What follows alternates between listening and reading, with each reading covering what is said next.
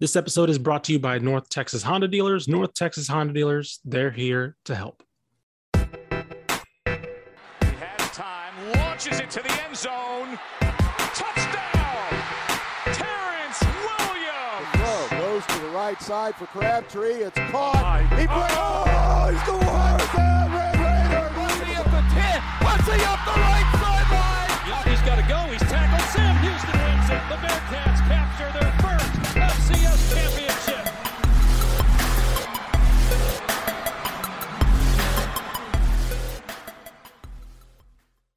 Welcome, everyone, to the Republic of Football. I'm your host, Ishmael Johnson, here for your Sunday recap. Matt here with Mallory and Mike. Mallory, how are you doing? Doing well. We interrupted the Cowboys game, but that's all right. This is more important anyway.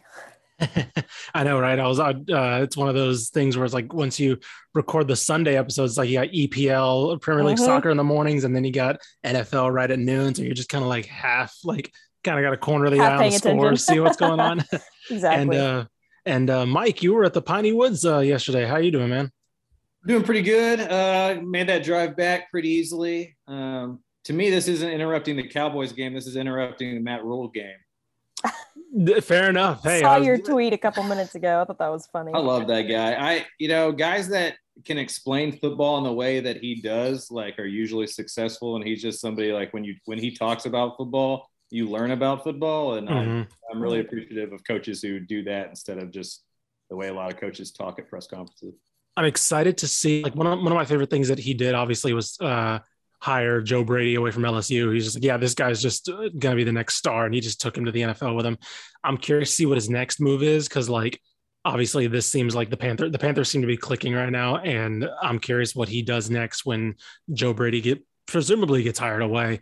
Um, but yeah, no, I agree. Like he's such a interesting coach because he just knows personalities, he knows styles, he knows like he, I don't know. It's it's kind of the perfect blend of a little bit what you're seeing with Jeff Traylor right now, where you where you see a guy that just understands the job top to Mhm. bottom. I always thought that like Tom Herman and Rhule came to their schools at the same time, right? They Mhm. both got hired in that same cycle. And you could tell early on which one was going to be successful because one talks about football as, a, as if it's rocket science and nobody could possibly understand it in the way Right. that he understands it. And if you don't, if you're not in here for 98 hours a week, how could you possibly ask me a question?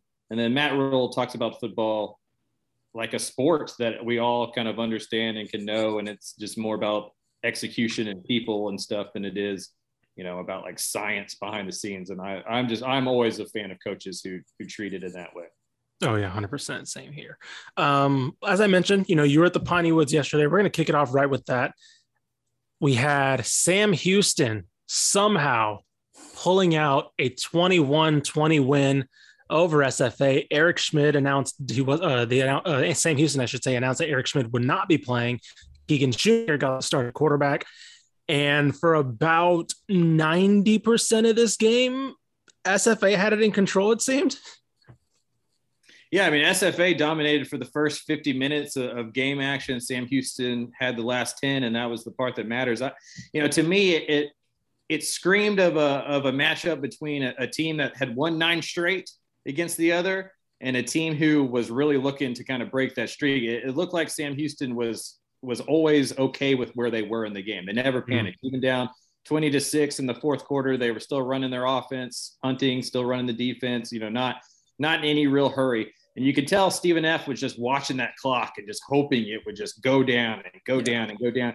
And you can't play not to lose. And that's just part of a, a changing a culture uh, there in Lufkin that they haven't done yet. And, and you could just tell one team had won a national t- title in the last nine games against the other because they just looked so calm and so poised, even with the backup quarterback, even down 14 even as the clock was going down. And then Stephen F did catch a couple bad breaks. You know, there was a Mhm. there was a penalty on a fourth down stop that was just he just happened to, to hit the face mask and it got called and, and that continued the Sam Houston drive that it eventually won the game. So uh, a lot of big plays from Sam Houston, including the two point conversion that cut it to six. And so it was just a, a like I said, a team that you can tell is used to winning, and uh, one team that was hoping to win.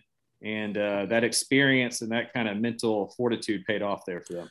it definitely felt like Sam Houston you know, obviously they struggled a little bit on offense to move the ball without Eric Schmid, and you kind of realize how prolific of a player he really is, how they how he can just transform that kind of offense. But it seemed like SFA really wanted to kind of put their foot down, and they just couldn't. I mean, credit to S- to Sam Houston's defense to be able to keep them in that game, but it seemed like. And I, I feel like Colby Carthel is the type of coach that would be like, all right, let's let's you know we have them really down. Let's really try to press and they just kind of really didn't. They didn't run the ball that well. Um, they threw the ball pretty well, but like they, they really couldn't. I don't know. I don't know if they got conservative with it or what, but it was like they never really had that next gear to like, okay, now we have the number one team in the country down, injured. Let's completely finish this. And they just never were able to. Yeah, and they haven't ran the ball well all year, honestly. Mm. I mean, they they entered that game averaging, I think, 3.2 or 3.3 yards per rush. And in that fourth quarter, you know, had they been able to run the ball consistently to keep moving the chains to take down the time, there just wouldn't have simply been enough time for Sam Houston to catch up. But they were having to throw the ball uh, because their best run plays were usually, you know, Trae Self, Trae Self scram- yeah. scrambling. You know, they were off script run plays. And so they just could not run the ball at will. And when Sam Houston knew that's what they were trying to do, it got even harder and harder. Um, mm-hmm. Um, but you know, I, I, think this is maybe a game that Sam or Stephen F wins next year. You know, mm. once they kind of have a little bit more. But uh, yeah, you just the the championship medal of Sam Houston really showed up there in that fourth quarter. Yeah, how's say, the env- oh, yeah, I was gonna say I think championship caliber teams they really just do find a way to win. They always do, and it shows yeah. there. Yeah. How was the environment? Because this was one of the more hyped uh, Piney Woods battles in a while. SFA's just on the outside of the top 25, I believe there, or I think they were, were they ranked in this one technically? I couldn't remember exactly. No. Okay. Yeah. So they were just outside of the top 25. Of course, Sam, yeah, and Sam Houston, of course, number one. Um, and so, I mean, Colby Carthel obviously helps build up more of that hype as well. Him, you know, he's a very uh, passionate guy. How was the kind of the environment there at NRG? You know, you could tell on the Sam Houston side, it was a little bit of nervous energy, especially mm. when Mid kind of was, you know, declared out and everybody saw him in street clothes before the game. Everybody knew this SFA team was good and could score points. And, you know, it was probably one of the better teams that they faced over the last decade in this rivalry. So, uh, a lot, a lot of you know, a lot of nervous energy in orange, a lot, a lot of excitement in purple, and then that kind of shifted towards the end. You kind of felt the nervousness go to Stephen F. as they mm. were up 14, and Sam Houston was kind of clawing back into the game. It it definitely felt like everybody involved knew the more time on the clock, the more opportunities Sam had uh, to get back into the game, and, and they did exactly that. But it was fun. That was the first time I'd ever gone uh, gone to that game. Mm. Uh, NRG, you know that that gives it, you know, the ability. You know, it's indoors. It gets pretty loud in there. My problem with NRG, and this is a separate tangent, but that press box is so. I, I, saw that. So, oh. You don't, you don't. You have no idea what the atmosphere is like because everybody's a thousand feet away from you. That elevator ride to floor eight takes about a minute and a half oh yeah i saw that and i was like oh geez they couldn't like i don't know. It might have just it would have probably been better to expense a ticket or something to just go sit with everybody. College, college station and, and nrg they kyle field and nrg have the the two highest press boxes i've ever been in in my life and as a guy who doesn't like heights it, it's not not that fun it's not the best uh you got to get like the they got to do like the Alamodome where they just put the press box like right below like first level and it's just like boom right there you're almost level with the field it's open and it's yeah, open perfect open air I, I danny davis and i are great friends and i think the one thing we disagree most on is the Alamodome and the greatness that it is to cover a football game there. It is a perfect venue for football. I don't know what he's talking about. All right. Anyway. Yeah. Anyway, moving on. Uh, we're going to stick with some headlines right now. Texas over TCU 32 27. Um, Bijan Robinson. Mike Craven, take it away. Yeah, I mean, he, he's a freak of nature. Uh, I think we talked about it last week. You know, those things you played with as a kid that you try to tackle and they were bigger at the bottom and they just popped yeah. right back up. That, that's exactly who he is. His balance after contact is, I mean, nice. I don't want to get too hyperbolic or whatever, but I, I can't think of many players I've seen in my life who possess more balance after contact than Bijan Robinson. He, he's great.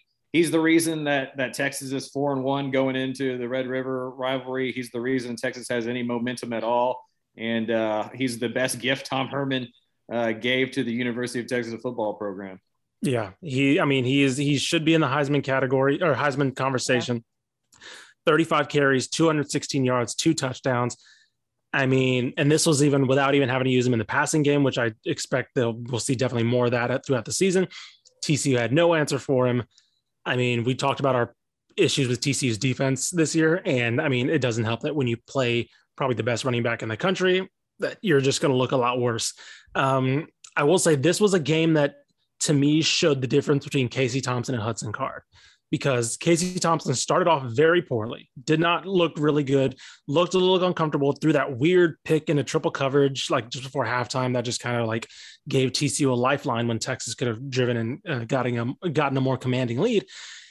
And then he just comes out and just still makes the same throws. He they they just keeps it he keeps it methodical. Of course, they shift the offensive load to Bijan Robinson, but he doesn't turn the ball over after that. He just makes the plays he needs to. He gets a good run. Uh, there was a one long run that he had uh, later in the game for about 40 yards or something. The ability to shake off a bad start and to not make it worse, I think, is the biggest difference because you look at that first half and you say, okay, this is literally what Hudson Card was doing against Arkansas. What what's the difference? And then the second half is the difference, right? He doesn't let it cascade into. He doesn't look more uncomfortable. He stays I, I kind of said uh, he had short term memory loss basically when it came to his bad play. He just kept things going. And when you have a running back that's cooking, you just need to not mess it up. And that's all he was, that's what he was able to do. So I thought that was the biggest difference between the two quarterbacks showed in this game. My favorite thing about Sark as a play caller is he will ride that hot hand. He doesn't yes. get cute too often where it's like, well, they know Bijan's going to run the ball, so we can't run it. It was, I think they had a third and six or a third and seven late in that game and a first down was going to seal it. And most play callers call a pass play there. And right. Sark goes, nope. I have Bijan in the backfield. I'm just going to give it to him. And if it gets close enough, maybe we go for it on fourth down. And that's a sign of a comfortable and confident play caller. What I thought was interesting about the game was honestly the Texas defense. And maybe we could make the hmm. argument that it's really more about the TCU offense. Uh, but they held TCU to nine points in that second half when that mm-hmm. offense for Texas wasn't running in the way that it had in the previous couple games. I think Pete Kwiatkowski and that defense is getting better and better every single week. Uh, maybe next week will be the first time we can really like test that theory. But mm-hmm. I think they're coming around and they played a pretty good second half. And to me, that was as big of a storyline as anything coming out of that game. Yeah. I think one of the things that stood out to me, and I, I kind of want to switch over to TCU on this part because – you you mentioned Sark realizing he has a star in his hand, right? And it's like, okay, here's the guy, and here's the the here's the guy that's going to carry this offense and carry this team. TCU has that guy, and they refuse to use him in the same capacity. He and it's 15 the, carries, I think, he, that whole game. Zach Evans had 15 carries. Understand. He averaged an entire yard more than Bijan Robinson. He had 15 carries, 113. And they're so insistent on this balance attack giving Max Duggan a lot more than maybe he's. I don't think Max Duggan's a bad quarterback, but I don't think he's somebody that should be able to that that should carry the offense. You have Zach Evans. TCU got the greatest gift in the world mm-hmm. from the best player in the country falling in their laps when he should, should have been nowhere near Fort Worth. He should have been in Athens. He should have been Tuscaloosa. They get a five star generational talent. Again, Mike, you were on the recruiting beat when this guy was getting touted as oh my gosh, this guy's probably this guy has a ceiling of a pro ready running back right now. And they're giving him 15 touches. And it's like every time he touched the ball, he did something great. And I remember there was one play in particular where I think he got like a first down like a third and six or second and six. And then the next play, they do like an end around, fumble the ball, and Texas recovers. And it's like, what, like, what is, I don't know, like it, it, it, it shows Sark can get all the credits for being this this you know uh, innovative offensive mind, but it's not innovative to be like Bijan Robinson is getting 35 carries. right. Yeah. I, after the game, Gary Patterson kind of answered the question and said that Zach was tired, and that was the reason he only got 15 carries. And so the problem becomes either Zach needs to be in better shape because it, you, you got to be able to touch the ball 25 to 30 mm-hmm. times right. uh, if you're going to be that bell cow running back guy, um, or it's just an excuse, and everybody's tired in the third or fourth quarter. The defense is tired too. That's why you give the ball to your best player, and he's supposed to get better all the way through. So, to me, I mean, it did feel like all week TCU kind of dealt with some stuff that was dumb and just didn't, you know, that, that SMU kind of hangover yeah. and the drama mm-hmm. from all that all week. It just felt silly. And then to not give your best player the ball for two weeks in a row, really, where, you know, even in that SMU game, it was like, man, where did he go? Why isn't he on the field? Where why right. aren't you giving him the ball? I mean, he's averaging more carries than or averaging more yards per carry than anybody in the nation since he started playing running back in college football. Like, give him the football, and if he throws up on the sidelines, he throws up on the sidelines. So that's just that's just part of it. Uh, but they have to figure that out. Either that Zach needing to take care better care of his body and, and to be in shape to, to carry the load, or it's Gary Patterson and that offensive staff going, look, we don't care if he's a little tired or a little gassed He's our best player. Max Duggan is not, and hmm. we need to we need to put him in, in, in, the position to make plays as much as possible. And to me, it's the Max Duggan and the quarterback experiment in Fort Worth is is the most troubling part. Like with a good running game and with a defense who was playing okay mm-hmm. on Saturday they just they just got nothing from the passing game. And I covered a lot of those wide receivers on the field. I know Taye Barber's good. I know yeah. Quentin Johnston's good. And they just consistently cannot get them the football against a Texas secondary that gives up big passes. It, uh, last year, Zach Evans in 2020, 54 carries, 415, 7.7 yards a carry. This year, he just passed that uh, yesterday 57 carries, 443, 7.8. He's still that good. It's not a small sample size. That's basically a full season of productivity now under his belt when you combine kind of just the to- totality of his carries. He's averaging almost eight yards a carry. Give him the ball because, as we know, this. I, I tweeted this out semi jokingly, but not really. TCU might have a problem keeping him in Fort Worth after this year. Mm-hmm. If this is the workload they're giving him, where it's like, hey, you're kind of a feature of this other offense that we're doing, he just watched the other guy that he was compared to in his recruiting class get 35 touches, right? And be a focal point. If I'm any of these Power Five schools that had issue with his recruiting process, if I'm Georgia, for example, I'm looking at it like, okay, we can work with that now. Like, you know, like we, will put all that behind us. And if they're knocking on his door, TCU has no one to blame but themselves if he's not there mm-hmm. that next year because you have a NFL running back on your roster right now. And I, I think I can say this pretty confidently. Zach's mm-hmm. problems were never that he's like this bad kid who sure. was doing stuff that was just like, man, is he going to be able to make it through college? It was more just immaturity and some stuff going on behind the scenes with family things, and it got too much for him. And that that's right. not great. That's not giving him an excuse. Sure. But those are things that can be fixed. We were all teenagers. We were all immature. We all have done dumb things in our past before without a huge spotlight on us. And so uh, he seems to be handling everything really well. I know his GPA is really high at TCU. He's, he's a smart, bright, funny kid. And so if he's got that maturity stuff handled, uh, the sky's the limit for him. And I agree with you. If you go through this year and you're only getting 15 carries a game and your team isn't winning and you get a free transfer in the portal, um, you know, things could get ugly in Fort Worth real quick. I mean, the same thing's true for Quentin Johnston and a couple other guys on that team. All righty. Moving on to an upset this weekend. Mississippi State over Texas A&M 26-22. Um yeah, this offense is, is not good. Uh, this offensive line's not good. And of course, I don't think Zach Calzada is very good. um, yeah, I, it was bad. This game was just awful to watch, honestly. I listened to it on the way home yeah. Uh, from Houston. Then I, I watched most of it this morning they just do not make any plays. Like, it, no. like they get the amount of yardage that like is there to get, uh, but they they don't make any just like oh man that was a great throw or oh man that was a great catch or oh, they just they just do not make plays in a way that this defense can sustain. I mean the defense is playing okay. I mean, I know yesterday wasn't the best the best day for that unit or whatever. They gave up a lot of passing yards, but Mike Leach offenses tend to do that. Right. They just can't get anything going offensively, and that has to wear on the defense when you're going three and out all the time, when you're missing chances, uh, when the other team knows that you're not going to score many points. It, it, doesn't take much, and yeah, they they they got a problem there. Maybe maybe a healthy Haynes King is what solves that problem, but I don't think so because I think a lot like Oklahoma and what we've seen from Spencer Rattler I don't know how you play quarterback behind an offensive line that is that bad, and for how well they've recruited, it's it's worrisome that it, it has dropped that much after last year. Yeah, I think that one of the, I didn't expect the offensive line to regress this much because a couple of things I noticed were so Reuben Fatheree, of course, got the start on the right tackle, which again, really good prospect, will be really good for them. True freshman, right? Bryce Foster, of course, we talked about him, will be pretty fun, will be okay. It's true freshman starting at center. Kenyon Green, for whatever reason, hasn't worked really in one particular spot. After he's been really good for the past couple years, they tried him at left tackle, didn't really work. They moved him to the guard, didn't really work. I think they moved him to right guard yesterday, it didn't really work.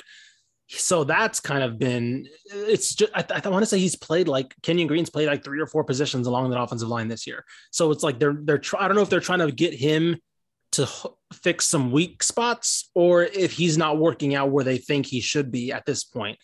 Because when you have a power, when you know, last year, their uh, obviously the running game was what they hinged everything on, and they're not able to run as prolifically as they were last year. I think Spiller's been fine. I think Achane's been fine, but like if you want to be able to depend on those guys, I think you're gonna need you're gonna need a little bit more of a push. And the other thing is they're not. I don't think Zach Calzada has been great, but he's also not having time to throw. You know, like uh, he, he's. It's kind of like I can see why Haynes King was the problem solver in order, you know, in the fact that he was just able to run and escape. And Zach Calzada can't do that. And when, when he's already struggling throwing the ball and then he doesn't have time to throw the ball, it's just a cascade effect um, on that safety. Uh, toward to when they lost the game on that safety, that was two. That was Kenyon Green and Bryce Foster missing a block. I saw that. Uh, of course, Zach Calzada shouldn't have rolled back into the end zone and got the safety, but that was a missed assignment on Bryce Foster, who missed uh, his assignment. And Kenyon Green sort of pushed him at the last second into Zach Calzada, and that forced him backwards. So it's a mess, specifically in pass pro. I know I mentioned the running game, but specifically in pass protection, it's been a mess for for them all year, and that's a concern because that was supposed to be one of the strengths of the team. I still just don't think they're running the ball enough. Like that's fair. That's fair. You look down, and Spiller's got 16 carries. Achane's got eight carries. I mean, I I'd like that closer to 40 combined from those two rather than you know mid 20s or whatever. And some of that's how many snaps you're getting and not being able to move the chains, and, and you know you get into different situations. The offensive line's not helping either. Yeah. I do think the Kenyon Green thing is figuring out the best four around him and knowing mm-hmm. that he's good enough to play in whatever that odd spot is, you know. And I just don't know if they can figure out who that other best four is to let him get settled. Because you talk to any offensive lineman, and it's the most unit based group on the team. You know, yeah. you can't really just like plug and play in there. It's weird playing next to different guys because they take different steps and do different things. And it just looks like to me, they're kind of like over abusing his talents and going like, well, he's going to be our best offensive lineman. We can just put him in the weakest spot, but there's so many weak spots. There's nowhere to really put him. Mm-hmm. Yeah. I think it's crazy that we used to talk about this Texas A&M team as being one of the teams in the hunt for a playoff spot, and now it's like, are they going to even make a bowl game? They still have Alabama, Auburn, Ole Miss, and LSU on the schedule. It's like, what does it come to? yeah, it. I think, and I think like, I mean, you know, we were guilty of it too. Obviously, I think we thought that this team was a lot more solidified than it was, right? Right, and they should I, be. I mean, if they are in the hunt for the playoff, they should be a. They should have a team with more depth than they have. So that brings me to another question that I had to either one of you. When it comes to Zach Calzada, should Jimbo Fisher and you know somebody that's making seventy five million dollars guaranteed at Texas A and M, should he be expected to have a more capable backup quarterback? I think so. I mean, probably. Probably, I you know I look at like a place like Clemson and how much they've struggled with Lawrence, and, and mm-hmm. my inclination is just to go. You know, finding quarterbacks is hard. You know, mm-hmm. finding finding finding guys who look good throwing the ball in mm-hmm. shorts at elite eleven camp is pretty easy. Finding a quarterback who can do that when guys are running full speed at him to like break his face is a little bit is a little bit different. And so to me, A and M, you know, to me honestly, this year makes it more obvious that Kellen Mond was not appreciated in a way that he uh-huh. deserved to be appreciated by yeah. fans and by the rest of us around the state. He was really, really good. Yeah. Yeah, he he made up for a lot and an offense that's not easy to run. He ran it pretty well. And I think that a lot of people were concerned with what he wasn't as opposed to what he was actually doing, and which was just putting this team actually in the playoff hunt. So um, yeah, Mallory made a good point. It's gonna they have a tough schedule still up ahead and Mississippi State was one of the games that they needed to probably win. Like this, that was a team that was vulnerable. The offense was not clicking.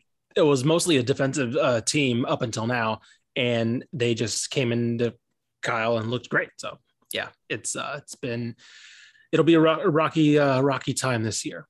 All right, and our Alabama, last and Alabama's in town on Saturday, so you know, good luck with uh, getting a little bit. It's probably going to be three straight losses. And, you know, we went into the year like 10 and 2 would have been a bad year Yeah. for A&M. That would have been a disappointing year for A&M. They're already at 3 and 2, looking at 3 and 3 after this next week. And, you know, Mallory listed all the games that are still ahead of them. Uh, getting to 8 and 4 is going to be a challenge, and that's crazy to think about. Yep. All right. Uh, moving on to another upset, uh, kind of upset. I don't know if it's actually an upset. Uh, number 19, Oklahoma State over number 21, Baylor, 24 14. Um, all the questions we had about Baylor's offense came roaring back in incredible fashion. Uh, Oklahoma State held, they, Baylor couldn't run the ball. Baylor really struggled throwing the ball they couldn't stop uh, Oklahoma State offense that was really struggling. Uh, actually, they they did do so. I will say they couldn't stop the run. Spencer Sanders turned the ball over a lot, and he looked like a quarterback that was like just like what's kind of happening here. I don't know. It, it, he really did not. I don't know. I could talk about Spencer Sanders and kind of what we expected of him, where he actually is, but he had three picks. One of them was just really awful and he, Baylor's defense did pretty okay, but they couldn't get off the field because he couldn't stop the run. I think in the first quarter, Oklahoma State had 10 minutes of possession to Baylor's four. And at that point, it's like, all right, when you do get the offense, uh, Oklahoma State's offense off the field, you got to be able to move the ball. And they weren't able to. Yeah, it kind of felt like Oklahoma State beat Baylor. They out Baylored Baylor. You know, like mm. both both kind of went in with the same game plan, and Oklahoma State, even with the turnovers, was able to stick to theirs a little bit better. You know, you look at the box score, and you know they Baylor ran the ball 29 times, they passed the ball 27 times. That can't be what the game plan was to be that close to 50-50. I think mm-hmm. they'd rather you know run the ball 65% of the time. Some of that's the score, some of that's you know, time, possession, field position, a lot of different things. But you can't get three interceptions from the other team's quarterback and lose a game like that. Those are games that that you got to win on the road, even. Uh, when you get a bad, because Spencer Sanders is one of those guys. It's Jekyll and Hyde, right? You either get yeah. the good Spencer Sanders or you get the bad Spencer Sanders. When you get the bad Spencer Sanders, you have to take advantage of, it, and Baylor just wasn't able to do that. Yeah, Baylor had so they they I think I'm trying to look at the numbers that they had. So they had 107 yards rushing, but you take away a 55 yard touchdown from uh, Abram Smith, and that turns into 52 yards on 29 carries. No, like, and nine of those were from Bohanon, so they yeah. only handed the ball off 20 times, and that right. to me that that's just not the number you'd want to on the road. You, that's not the number you want to shoot for. Yeah, I saw so, something that they had 23 rushing yards heading into the third quarter team late yeah. in the third quarter. It was late in the third quarter. They had only 23 rushing yards, and that's not something you'd expect, you know, coming in as a team that's supposed to be ranked sixth in the nation for, you know, their rushing attack. Yeah. Now, granted, that, I, that oh, offensive line was whipped. That offensive line was whipped, and that was kind of that first bad performance. And, and like Ish said, you know, all the question marks we had about Baylor entering the year, they came to, fruit you know, they kind of showed themselves for the first time this year. It'll be interesting to see kind of how that unit as a whole bounces back next week. Yeah. And like, like I said, you know, Oklahoma State's defense is a really good defense. And so I do wonder how much of it was just running up against a team because I want to say they, uh, they're 12th in SP plus. Baylor's uh, defense was 14th. So it was a, it was a battle of really good defenses. The only problem was one of those offenses was able to just control the clock for the entire game, basically. Um, I don't have the official uh, time of possession battle, but you guys heard how uh, divided it was in the first quarter. It just basically stayed like that. So, uh, yeah, now they get West Virginia, which, you know, vulnerable West Virginia. We'll talk about them uh, in a bit uh, as we get down the power poll. Okay, moving on to the power poll. Number 12, Texas State was off. Thank God. Number 11, North Texas was also off, but shout out to Oregon for wearing the blue and green with the same uh, winged helmets. That's why and then lost. proceeding to lose to Stanford. So we got some version of North Texas football on this weekend. and they lost too, so it's you know, it was great. Oh, it was great. yeah, when they when they wore those helmets, I was like, oh no, oh no, it's not going to be good. They look exactly like North do. Texas. I don't get it. It's really weird. They have so many colors. I don't know why they chose that one. Okay. Um, moving on. Number 10, Rice. Rice, 24 19. Nice. I'll take it. I'll take it. Wasn't good, wasn't ugly, or wasn't it pretty, but who cares? They're, th- they're two and three. Uh, I think this is, I'm trying to think, is that back to back for Rice now?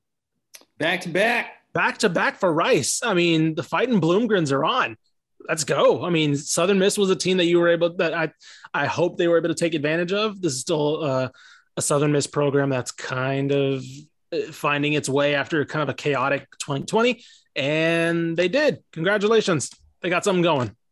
And they seem to kind of figure out the quarterback spot. You know, they, they started three different quarterbacks in their first four games. I know some of it was injury, the reason Jake Constantine got in there, but he's looked pretty good. I mean, he looked mm-hmm. he, he, looked fine yesterday. I don't have his line. I think it was 16 of 22, 192 and two touchdowns, no interceptions. That's, that's what you want.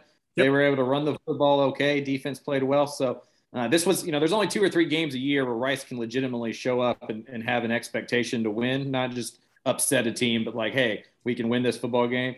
This, you know, that was one of them. You know, they were favored by a yeah. point by the time the game started, and they covered and won. And so, yeah, an impressive win and, and one they needed for sure. And how about their defense picking the ball off like four times too? Mm-hmm. Pretty yeah, awesome. defense. That's been, I mean, that's been the calling card, right? Yeah. Don't mess up on offense and make some plays on defense, and you'll be good to go. And now they get a bye week before they got to prepare for UTSA, so that is going to be uh, quite the test for that defense. Uh, yeah. Coming off, uh, coming off their bye week coming up. All righty, moving on in the power poll, and I actually deleted the power poll. I know it was UTEP up next. UTEP. Uh, 28-21 over ODU. Uh, still rolling. I mean, geez, four and one UTEP. Gavin Hardison. Again, I've mentioned this guy is boomer bust, right? Two, two, 10 for 20, 50% completion, but two touchdowns, a couple long throws to Jacob Cowing. That's all you need. And then, of course, Deion Hankins looked good. Um, well, he looked he looked healthy, I'll say, because he's been kind of struggling with injury. 22 carries, 70 yards. Just good to see him back out there getting carries and getting uh, getting going again. And yeah, man, they're UTEP's going. I don't, I don't I have no idea what to think because this has never happened, uh, or it's very rarely happened. So. Yeah, UTEP is up 17 to 7. And then, you know, Old Dominion comes and starts, you know, that, I think they had a 14 3 third quarter there to take the lead going into the fourth. And was like, uh oh, you know, how, how is UTEP going to respond to this? And they responded mm-hmm. well, like, like, you said. Um, and so with Hankins back healthy, with the passing game that can be explosive, maybe it's not consistent and Hardison's probably not a guy that's going to complete 70% of his passes. And some of that's what they're asking him to do. They're not giving him the easiest throws in the world. Uh, mm-hmm. Uh, they push the ball down the field, and they got a couple wide receivers that can make big plays. And uh, for UTEP, that's something we haven't been able to say over the last couple years. And I'm ready to jump on the "are going bowling" bandwagon here. After watching Southern Miss play Rice, I got to see the two teams I needed to see at the same time. Um, so the pins you hear knocking down uh, those those the Miners going bowling because they're going to beat Southern it. Miss, they're going to beat Rice and get to six wins. They may beat North Texas and get to seven. Who it's knows? it's gonna yeah. They got uh, of course their next game is against Southern Miss. I would count them as favorites in that one. Rice later on in November, they got to uh, count them as favorites in that one. Obviously at UNT, we'll see where that one goes. But I mean, they just need two to get to go bowling, mm-hmm, right? Mm-hmm. And I can see those two very very clearly happening. Let's get more people in the Sun Bowl because they deserve it with the way they're playing right now. I'm going to try to get to the Sun Bowl for that Rice game. Say if they're if they're at five games, if they're at yeah. five wins in November with Rice coming in, I'll take an El Paso trip in November. Sign me up. Let's go. I'm down. All right, moving on. Number eight, Houston, 45-10 over Tulsa. I knew Tulsa wasn't very good, but I'm glad that Houston looked mm-hmm. like a team that took them seriously and just completely dominated. Clayton Tune looked healthy. Clayton Tune. Okay, he was he was yeah he was he was healthy-ish. Uh, he I think he would probably have ran a little bit more if he was actually kind. Of, there was one play where I couldn't remember who he dumped it off to, but he kind of rolled toward the line of scrimmage and there was like a he probably could have gotten the first down, but he ended up dumping it off for a first down. And I think like healthy Clayton Tune probably guts it out and goes for that goes for that first down, but they didn't need him to be Superman, right? 17 24, 241, two touchdowns, uh, two touchdowns, one pick. I mean, finished with a QBR over 86. Like that was pretty good. And then they were able to run the ball really well. Um, and Tulsa just could not get anything going on offense. And I think that's good enough. I mean, like I said, it was all about Houston realizing that Tulsa's not not as good as them and completely giving them no room to maneuver. So I was I was impressed. Alton McCaskill mm-hmm is a mm-hmm. is a name we all need to remember. That that's the face of Houston football to me yeah. over the next couple years. As they transition in the Big 12 and stuff, like that is your dude. Like that guy is a player. He had three touchdowns in the first half. You know, for me, the thing that helped out Clayton Tune is Tulsa didn't get any pressure. And Yeah. so for the most part, he wasn't asked to move around the pocket or scramble or anything like that. If he's given a clean pocket, that hamstring won't be that huge of a factor.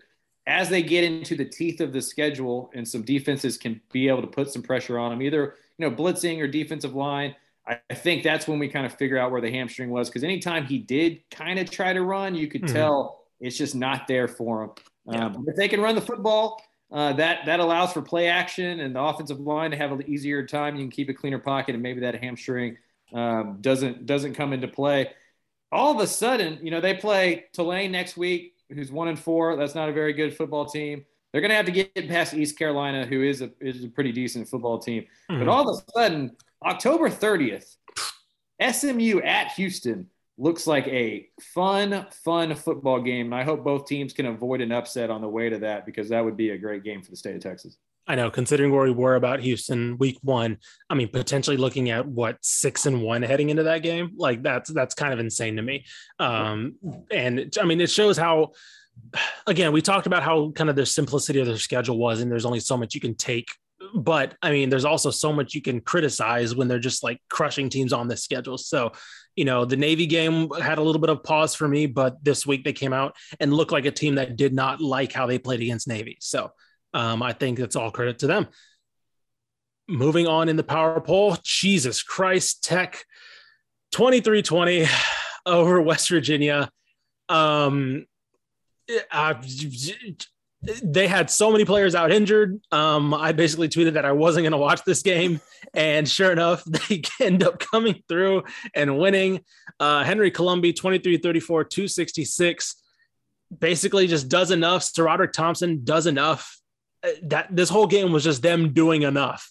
And West Virginia, I I don't know. I think Jarret Doege's a good quarterback. I think Neal Brown's a decent offensive mind, but West Virginia could not generate anything going. in. I- I don't know if I want to, you know, I give more credit back to the Texas Tech defense for having that happen. Colin Schooler was all over that field, um, especially after getting whooped the week before. Like this was a good bounce back win in a tough environment. I know West Virginia's kind of up and down, but it's still not a Morgantown's not an easy place to play. I mean, after last week giving up 70 points, getting embarrassed, losing your quarterback, I got to give credit to where credit's due. Tech came out with a gutsy win that could have easily been kind of the big nail in this season for Matt Wells if it went the other way. I've been talking about this Tech team and how they feel a little bit tougher, a little bit grittier uh, this year than they have in, in past years. Then they gave up 70 to Texas, and I, I kind of felt dumb and like maybe, okay, you know, this isn't the team that I thought it was. Maybe Houston's just not that good. This was a big win, in my opinion, to go Hmm. on the road against a West Virginia team that that's really good at home. Like, like historically, West Virginia is a hard team to beat at home because that's just such a long trip for everyone else in the Big 12. I think it's it was a tough, gritty win for Texas Tech uh, because they were up 17 nothing, and then they gave up that lead and to kind of to stay the course and to not panic, to come up with your own big drive to go down there and get that game-winning field goal. I think that showed the belief that the locker room still has in Matt Wells. Because if they go out after lose after giving up 70 and they lay an egg in Morgantown, we all start asking who's going to be the next coach in Lubbock. This win kind of proved that that team still believes in Matt Wells. And if that team still believes in Matt Wells, this is a team that can get to seven, eight wins Mhm. uh, if things go right for them. Yeah. Huge, huge game next week against TCU. Uh, TCU, a team that's equally as vulnerable right now, I would say. Um, and then they got Kansas. Like, I think this is a very good stretch to potentially be six and one going into the tail end of October to potentially rebound and get this narrative shifted in the other direction after such an embarrassing performance last week against Texas. So I think they can get it turned around. the back end of that schedule is tough. Like the last Oh, yeah. games, the last four games, you're going to be an underdog by probably seven to ten points, if Mhm. not more, in each of them. So you need to collect these wins here. Yeah. I think they could win the next three games. Things get TCU. right. Kansas and Kansas State, and then Hmm. there you go. They're bel- they're bowl eligible. Right. Yeah. I think, and he needs a bowl game. He No, has he to have a bowl absolutely- game. Yes. He has to do it. yeah, even uh, Tyler Shough injury aside, like Henry Colombi is a capable backup quarterback. I think they're he's good enough to get them to a bowl game. So we'll see. Uh, number moving on to the power poll. Number six, TC. We mentioned them. Give the ball to Zach Evans more. Number five, Texas. Uh, keep doing what you're doing with Bijan Robinson. Number four, Texas A&M. Uh, get older on the offensive line. Uh, number three, SMU. Okay, 41-17 over USF. I'm gonna be honest. I never bothered to watch this game because I was like, this is not they're they're they're just gonna brush this team aside. Like, I don't think USF's very good. I trust SMU to just come and just dominate a team that they're better than. I think they're that well coached. I think they're that well schemed and they're that talented. And sure enough, I glanced over the score. I was like, cool, don't need to pay attention to that one. And I paid attention to every other game, uh, including Texas or um, TCU, all those other games. It was no problem. I don't know. It was, uh, well, actually, this was, was this the Friday game? I couldn't remember. No, this Saturday. It was Saturday. Okay. Houston was a Friday game. Yeah. Okay. Never mind. I'm tripping. But anyway, regardless, SMU, keep doing what you're doing. That was easy. if I don't see them in the top 25 this week, I'm going to riot.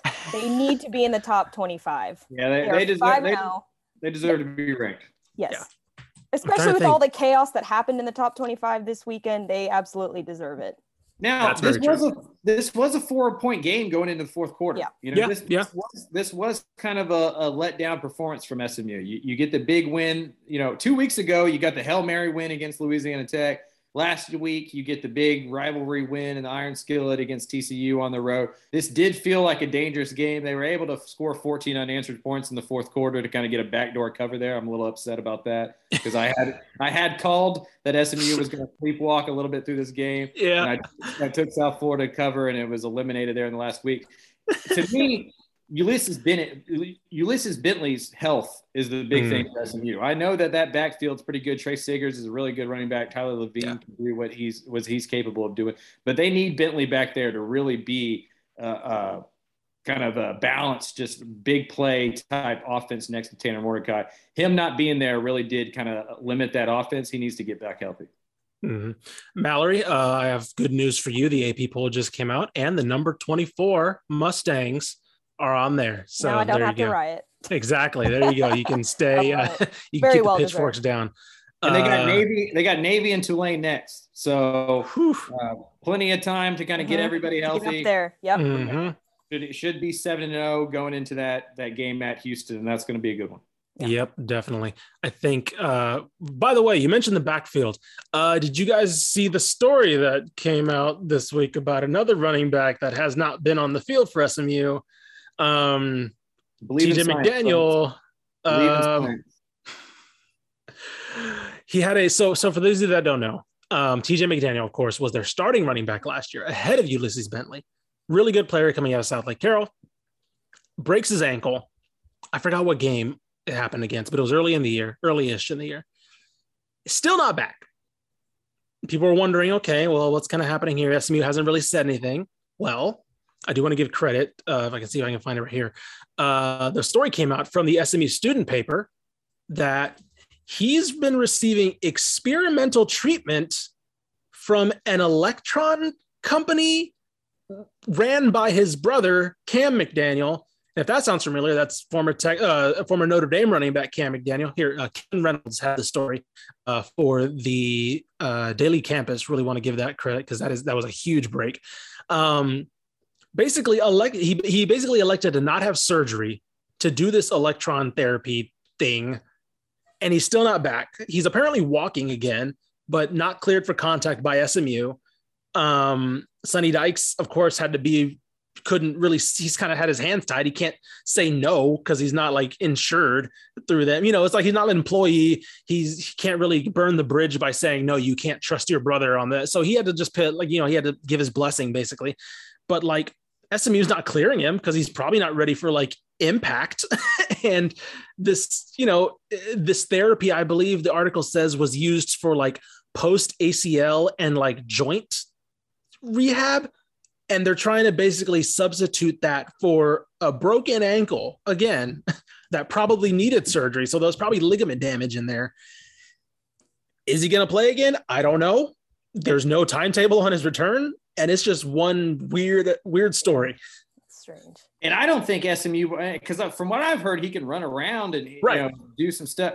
I don't think SMU will clear him because they don't want the liability. Right. Uh, you know, like they didn't get to oversee the medical operation. They don't have a real doctor to get a doctor's note that says they're cleared. Like there's no there's no precedent for this. Yeah. And so if he steps back on the field, gets hit for the first time and shatters his ankle, SMU doesn't want to be liable for that. And right. so there's a there's a lot going on here Um, and yeah, I'm, I should probably stop there. But that it's just it's just a weird story all around.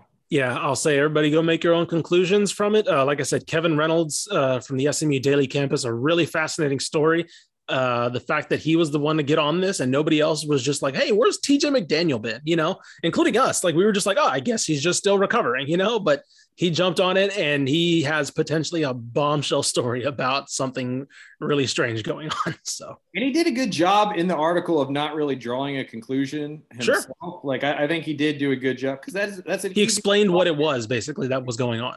easy story to put an opinion in. Yes. Right. We, you know, especially in kind of the charged times we are with science and people not trusting different stuff right now, it's an easy mm-hmm. time to editorialize a little bit. So uh, I was impressed with the article specifically, you know, him getting the scoop, but also him laying it out there in a non judgmental way that kind of allowed the reader to get to their own conclusion. Yep. All right, moving on to the power poll. Number two, Baylor probably will be switching with SMU very soon. Number one, UTSA still going strong still, I mean, 24 17 over a winless UNLV, still going strong in, in quotation marks. They, they definitely squeaked by a team that they probably should have rolled against. Um, but hey, they got it done, man. Um, I actually didn't see much of this game, but I kept keeping track of you know Jared and Javi and the rest of the UTSA uh, Twitter guys, and they it was I kept wondering, okay, when's it going to happen? Like, when's the, where are they just going to kind of put this game away? And they mm-hmm. kept not doing that. and so, um, I think this is one of those games that UNLV kind of keyed in on Sincere McCormick a little bit. Um, we saw last week what he could do when he's, you know, when he's uh, really the focal point and really able to find the creases and create for himself. But there's also the other side where the other team's like, we're going to try to make Frank Harris beat us and he did. They won, but you know, I, I don't, I don't know if that's cause for concern for me or not. Because again, UNLV is not a very good team, and they really hung around at home against UTSA. Yeah, I mean, the UTSA grad in me wants to just kind of say, you know, they they won a big game against Memphis on the road last week. UNLV's 0 and 4. And as much as Jeff Traylor wants to talk about not eating the cheese, and, and mm-hmm. we all want to say, like, you know, hey, every game's important. And you got everybody's a human here, right? right. The human right. nature is to know what records are and to maybe take your foot off the gas a little bit. You know, but Sincere McCormick's only averaging 4.1 yards a carry this year. And I, I, think that that's probably the biggest concern if there is one. You know, I, I don't want to get too nitpicky because UTSA is 5 and 0, and that's mm-hmm. third, have we had said two years ago. So the fact that they're just winning these football games is a big deal. But if you are going to get nitpicky, I think the offensive line hasn't performed in a way that it did last year. Some of that's defenses keying up for it and mm. then some of that's just a little bit of inconsistency and some injuries and stuff that they've had there. But to stay undefeated and to really to win the Conference USA and to achieve some of the things that are in front of them, they're going to have to get better and more consistent running the football.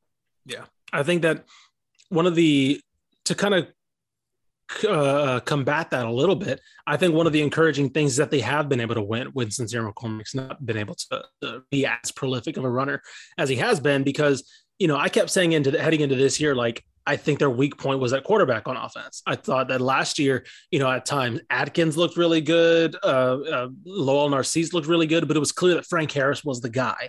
And I thought that he was still a very limited quarterback. I still think he is, but I think he's capable of maximizing what he's really good at to be able to not be a liability, which at times he was last year. At times, teams were like, yes, we'll guard the first down marker. You're not throwing deep. We know you. You're not, you're just going to keep everything in front of you. And this year he was able to just, he's able to take that and still be able to hit, hit guys like Zakhari Franklin deep, Josh Cephus deep. And I think the receivers and other playmakers on offense that we kind of saw throughout last year have really broken out this year, right? I know Zakhari Franklin missed this game, but uh, somebody like a Cephus, somebody like a Brenden Brady spelling Sincere McCormick a little bit. It's been definitely it hasn't been the sincere McCormick show until last week when they needed it most. But overall, it's been much more of a, a, a multi multi uh, attack. And then of course their defense is still playing great, which is you know of course like the steady the steady hand in all of this.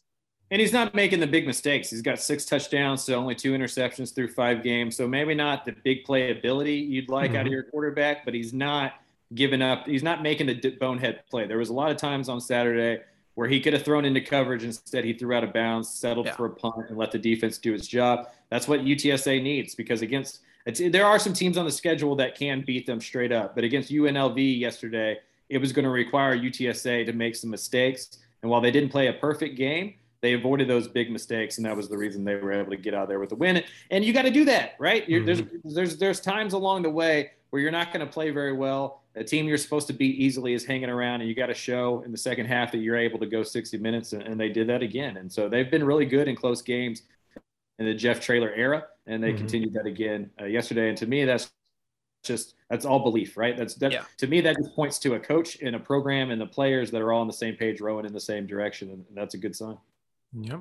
And next week they got a hell of a game coming up at Western Kentucky against an offense that is just cooking right now. So oh we'll get into that. We'll get into that this week because, but I am I am excited for that one. I'm excited to talk about that one because oh my goodness, that, that you talked about explosive. Oh, they're killing it right now. Bailey's that the, strategy of just taking Houston Baptist offense and moving it to Western Kentucky has worked out great. Like I don't know, more teams are going to start doing that. They're going to be like, sure, we'll take the coordinator, quarterback, and both receivers with us. Why not? So I'm excited to see what that game's going to hold for us uh, next Saturday. That might be the one I'm tuned in most to, if I'm being honest. So that's, that's what's going to happen with Incarnate Word. Somebody's going to do that. Cameron Ward, Eric Morris, just Ward, just put it somewhere and just keep it rolling. I mean, Texas State when the Sun Belt, they moved that down south. I will. I would be okay with that if you ask. Uh, if you ask me. All right. Well, that is our Sunday recap show. We will be back Wednesday. Mike Craven, early indications of where you'll be. I'm going to the Red River rivalry. I almost said the wrong, I almost said the wrong title. I don't. No, the the, bring, the old title. Yeah, I don't want to. I don't want to bring guns into any of this. So uh, I will be. Yeah, I'll be. On, I'll be in Dallas. I was going to try to pull the double, but A and M, uh, you know, yeah. three and two, and and playing Alabama. I don't know if there's much need for me to drive. No. College yeah. Station. So I, I, think I'm just going to do. Uh, Texas State Fair, which for me would be big. I grew up going to that game. You know, I, I have a lot of family ties to Texas, but I've never covered it. Mm. So this will be this will be the first time uh, to cover a Texas OU game, and so that'll be that'll be pretty fun for me. Nice. All righty. Well, we will talk to you guys Wednesday with a bunch of reviews for this week. I'm excited. Like I said, I mentioned Western Kentucky, UTSA, Red River. Uh, A&M's playing Bama, unfortunately, but we'll talk about it too. Uh, like I said, we coming up. Well, yeah, yeah, good slate coming up. So we'll talk about that Wednesday, and we will see you guys then.